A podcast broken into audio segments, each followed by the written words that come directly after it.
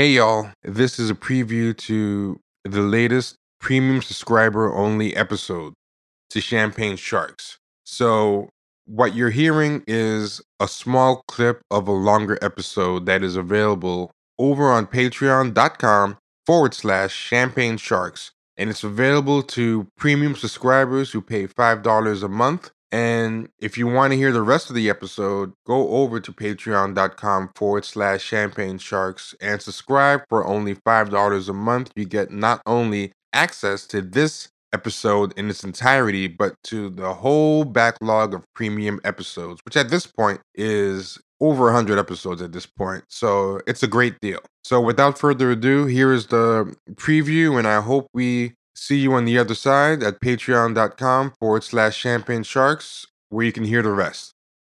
Uh, one one thing that I found interesting uh, with the stuff you're talking about with the early um, data collection and networks that were being created to encounter insurgency was they were finding out all this information about people, their culture, their hopes, their dreams, their fears, their whatever, using it to kind of crush what they feared was communism, to dominate them, to make them give up self determination. And one thing I kept thinking is, what if you used all this information and actually tried to do some good with it? And I feel like the same thing kind of happened in the stuff you described today. Like they pull up all this information an incredible wealth of information that could probably help a lot of organizations that actually want to do good and they can't think of any grander goal than to uh, use it to sell to target you ads or give it to law enforcement. And it's just this kind of disappointing recurring theme of um, the people who might have the best intentions don't have money, research, or means. And the people with the money, research, and means to collect all this data don't have the um, right intentions. So there's just this constant mismatch uh, through history that kind of depressed me that kept coming up in your. Uh, yeah. No, yeah. it's I true. I mean, I mean yeah. yeah. I mean, I mean, I think, yeah, it's like they're very I mean, it's funny, like you listen to like someone like Larry Page, you know, the co-founder of Google, and like it's like, you know, his whole dream is like to make the world more efficient. Like that's his whole thing. Like, yeah, that's it. Just giant like, management. man, that's it, man. That's that's your whole that's that's your like that's the sum of your of like your hopes for humanity, man. That's that's pretty bleak. Yeah, it's, it's like these bleak. people think yeah. so big and so small at the same time. It's yeah. incredible. It's it's that both can be existing at the same time. Like it's it's remark like big in scope of power, but like small in scope of uh what can be done with the power. It's it's just uh depressing. There's two big things I want to talk about. Y- your book covers so much, and I know, man. It's it's a lot, yeah. y- yeah, so so there's two things I want to like. I have a whole like ream of notes on it. There's no way I can get to everything. Everyone just buy the book. That's we went kind of a fraction of it, but there's two things I would like to see if we could talk about before we end. And one is the link between San Francisco and technology. And I always thought of them as two contradictory things. I'm like, how did that happen? I just thought that the tech companies just came in and usurped the hippies. And I didn't realize from Ken Kesey to this um, other Stewart character, Brand? I forget his name, Stewart the Brand? one who did the Rolling. What's that? Oh, Brand? Stewart Brand, yeah. Yeah, yeah. What's his first name again? Stewart. Oh, yeah, Stewart Brand. Like, I didn't realize that there was this kind of other strain of counterculture that was libertarian counterculture that kind of fit, and the and the commune cults that kind of fit seamlessly with with the mm-hmm. um, cybernetics people and the and the and the the Lickliders of the world and how like um the Ken Keseys and the Russell Brand and the, the I keep saying Russell Brand um Stewart Brand yeah. Pretty Stewart, close though Stewart Brand yeah yeah uh, Stewart Brand and and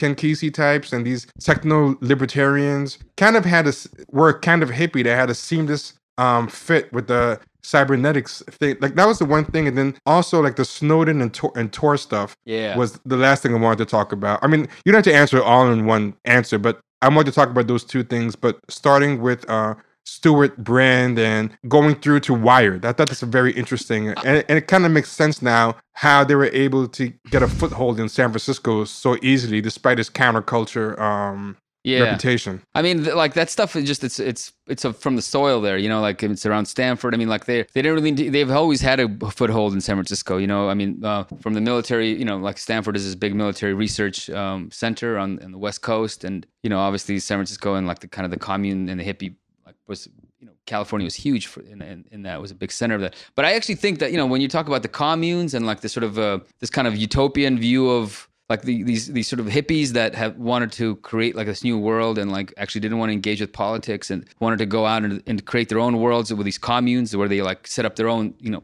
like societies based on their own rules of what they thought would be egalitarian rules um, it's sort of that that weren't infected by like the corrupt political structure of the outside world. I mean that that world and like the world of Tor and Edward Snowden, I think they're actually very related. I mean they're, they're like part of the same cultural trend, which is that like on the one hand, you have like the hippies from the 60s, 70s who like who were huge into cybernetics because they saw cybernetics as almost like because um, cybernetics posited that we are all just like nodes in this big information machine that is the world. I mean, that's one of the way. That's one of the things you, how you can kind of look at it. You know, if you want. I mean, I don't think like you know, look like uh, Norbert Wiener was like you know like a hippie that way, but like that's what you can you can extract that out of out of cybernetics is that we're all just sort of information processing machines, right?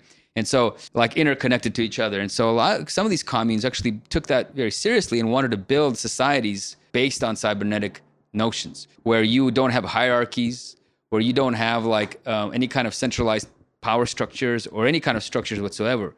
That you're just all kind of nodes in this interconnected system that is within this commune, and that is the government. You know, that is the new society that they're trying to build. So they were big fans of that, and the people who were worked on the ARPANET and the early internet, you know, like they visited communes. Some of these, I mean, these some of these communes were actually run based on cybernetic ideas, like very explicitly. And so it was this, it was sort of this naive idea that you could sort of drop out of the world and create this new world based on this new kind of blueprint of of like of information equality that we're all just nodes on this network uh, and then we all have equal power, right?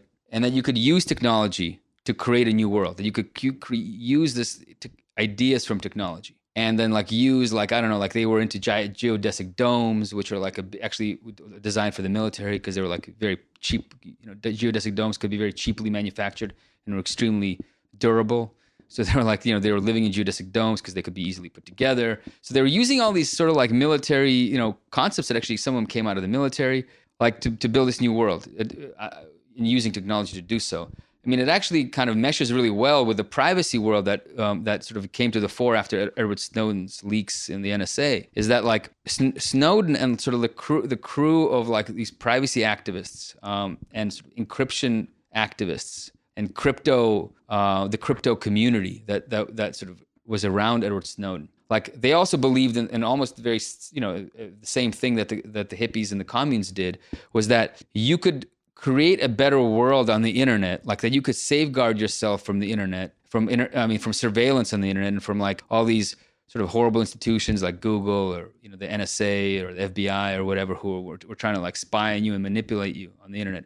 You could use that without having to like be political. You could actually like you don't need laws, you don't need like uh, you know regulations, you don't need like a new political culture. You can do it with just technology. And like the, the technology was encryption, um, encryption tools, and like one of the main one was called you know called Tor, which is this sort of anonymity tool that powers the dark web, and for a while was powering you know like was Silk Road was a huge thing, right? Like most people kind of learned. Yeah, and I'm gonna ask one thing yeah. uh, real quick, and then you guys continue. But Tor, I feel like you used to hear about it nonstop, and suddenly you don't really hear about it anymore. And people were really on Tor's nuts, like hardcore. Like a lot of these uh, journalists who, like, there's this kind of a couple years ago, there was this big swell of journalists who were just worshiping Edward Snowden. Yep. And there's still strains of that uh, to a degree, but worshiping Tor was a big part of it. And even though people still kind of big up uh, Ed Snowden a lot, I feel like Tor doesn't get uh, mentioned. And I was wondering, is have people become disillusioned with Tor since the days when, eh, like, has your? I know when you were when you're talking about your research of Tor, you talked about all the pushback you got from your colleagues and people getting mad at you. And uh, do you think that you've kind of been like vindicated about that, being that no one talks about it anymore? And oh, I'm super vindicated. Yeah, I mean, I'm 100 percent right. I mean, it's yeah, I, I think it's pretty interesting. Tor basically, I mean, the, Tor had this crisis, right? Which was that right as I was writing my book. Um, and because a lot of my reporting I did on Tor, I mean, the, the my the book kind of encapsulated it and actually offered a lot of new information um, about like the way that Tor, because the Tor obviously came out of the out of the Pentagon and is continues to be funded by the U.S. government. I mean, the U.S. government is the main funder of Tor. If the U.S. government pulled funding from Tor, it would cease to exist. So like, and so like that was kind of known. I and I reported on that before, and that was you know like brought me a lot of grief from a lot of people and death threats and all this stuff. But like, but then in my book, I I was able to get my hands on internal communications between Tor and it's one of its main government backers, and like there's like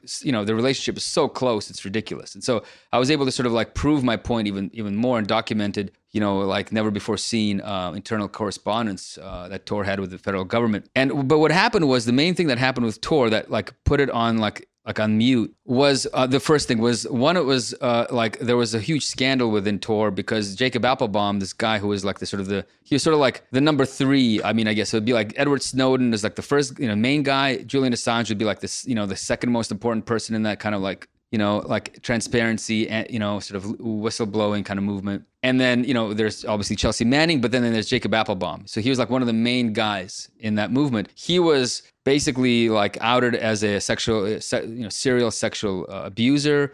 Um, some people you know said that he you know he had raped them. Um, and like it was like this causes huge you know conflict within that world. And then on top of that then my reporting came out to like to basically you know show that like not only is there all this sort of like moral rot within that world because a lot of people knew about what was going on and kept quiet you know like you know as as usual with these kinds of scandals like it, it was like it was also the culture. And it wasn't just one person it was like the culture in that world was sort of shown to be very toxic and and, and abusive you know that a lot basically facilitated um, this kind of abuse. And so like and then my reporting came of it and, and then it just sort of like really Tor went into crisis mode where like it was it was not even clear if it was going to like survive that because it was like one of its main sort of the face of of the organization was you know like outed as like a you know as like a, a serial harasser and like it was you know it was a huge thing. So it went on like in hibernation. And then I think like because like you know you know really it's that moment like if you notice, I don't know, like if you follow this stuff, but like Julian Assange, Edward Snowden, like that whole world no longer is like like supported by like sort of the the liberal sort of mainstream um like political world anymore because they're oh, all oh, yeah, yeah, and, yeah. and also like kind of like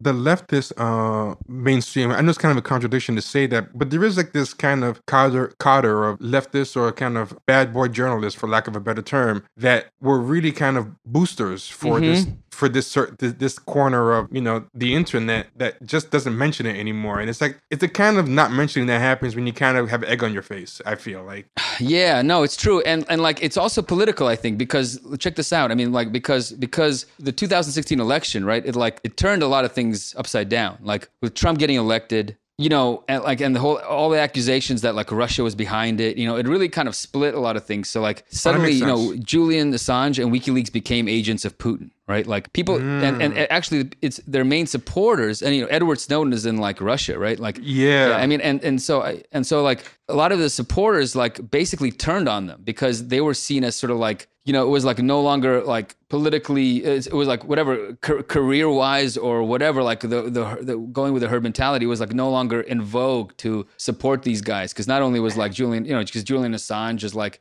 was trying to like you know basically spreading dirt on Hillary and was helping Get yeah, Donald Trump elected yeah, so yeah. So for, for those mainstream centrist libs, liberals yeah, I mean, people have lost their shit and like basically fl- flipped on them and basically sold them out. You know, like at the time, Yeah. like they really um, and like people who were like, I mean, that that whole privacy world is a real cesspool, man. Like, uh, Oh because yeah, it's like it's like a career it's full of these careerists and like who who like abandoned their like their heroes essentially you know the the guys that like made that world possible and i'm not like a huge you know i'm not a fan of that world but like even i am like appalled by what they like what they how, But like, but the a weird thing with the primacy world too is it, it has, for lack of a better word, like a lot of groupies and fans. Like there's a lot of people who make these people into kind of like what probably outlaws used to be in the days of the Wild West. Like they kind of view these people as a modern tech version of of that. There's a weird romanticization of these people kind of like um as bandits in a way that or Robin Hood types, but like Yeah. instead of instead of like stealing money and giving it to the poor, they're like stealing data and Exactly. Yeah, they're like, and they're like, they're like, you're, you know, because there's like, you can't really, everyone's powerless against all this stuff. So you have like someone who like, you know, champions your interests.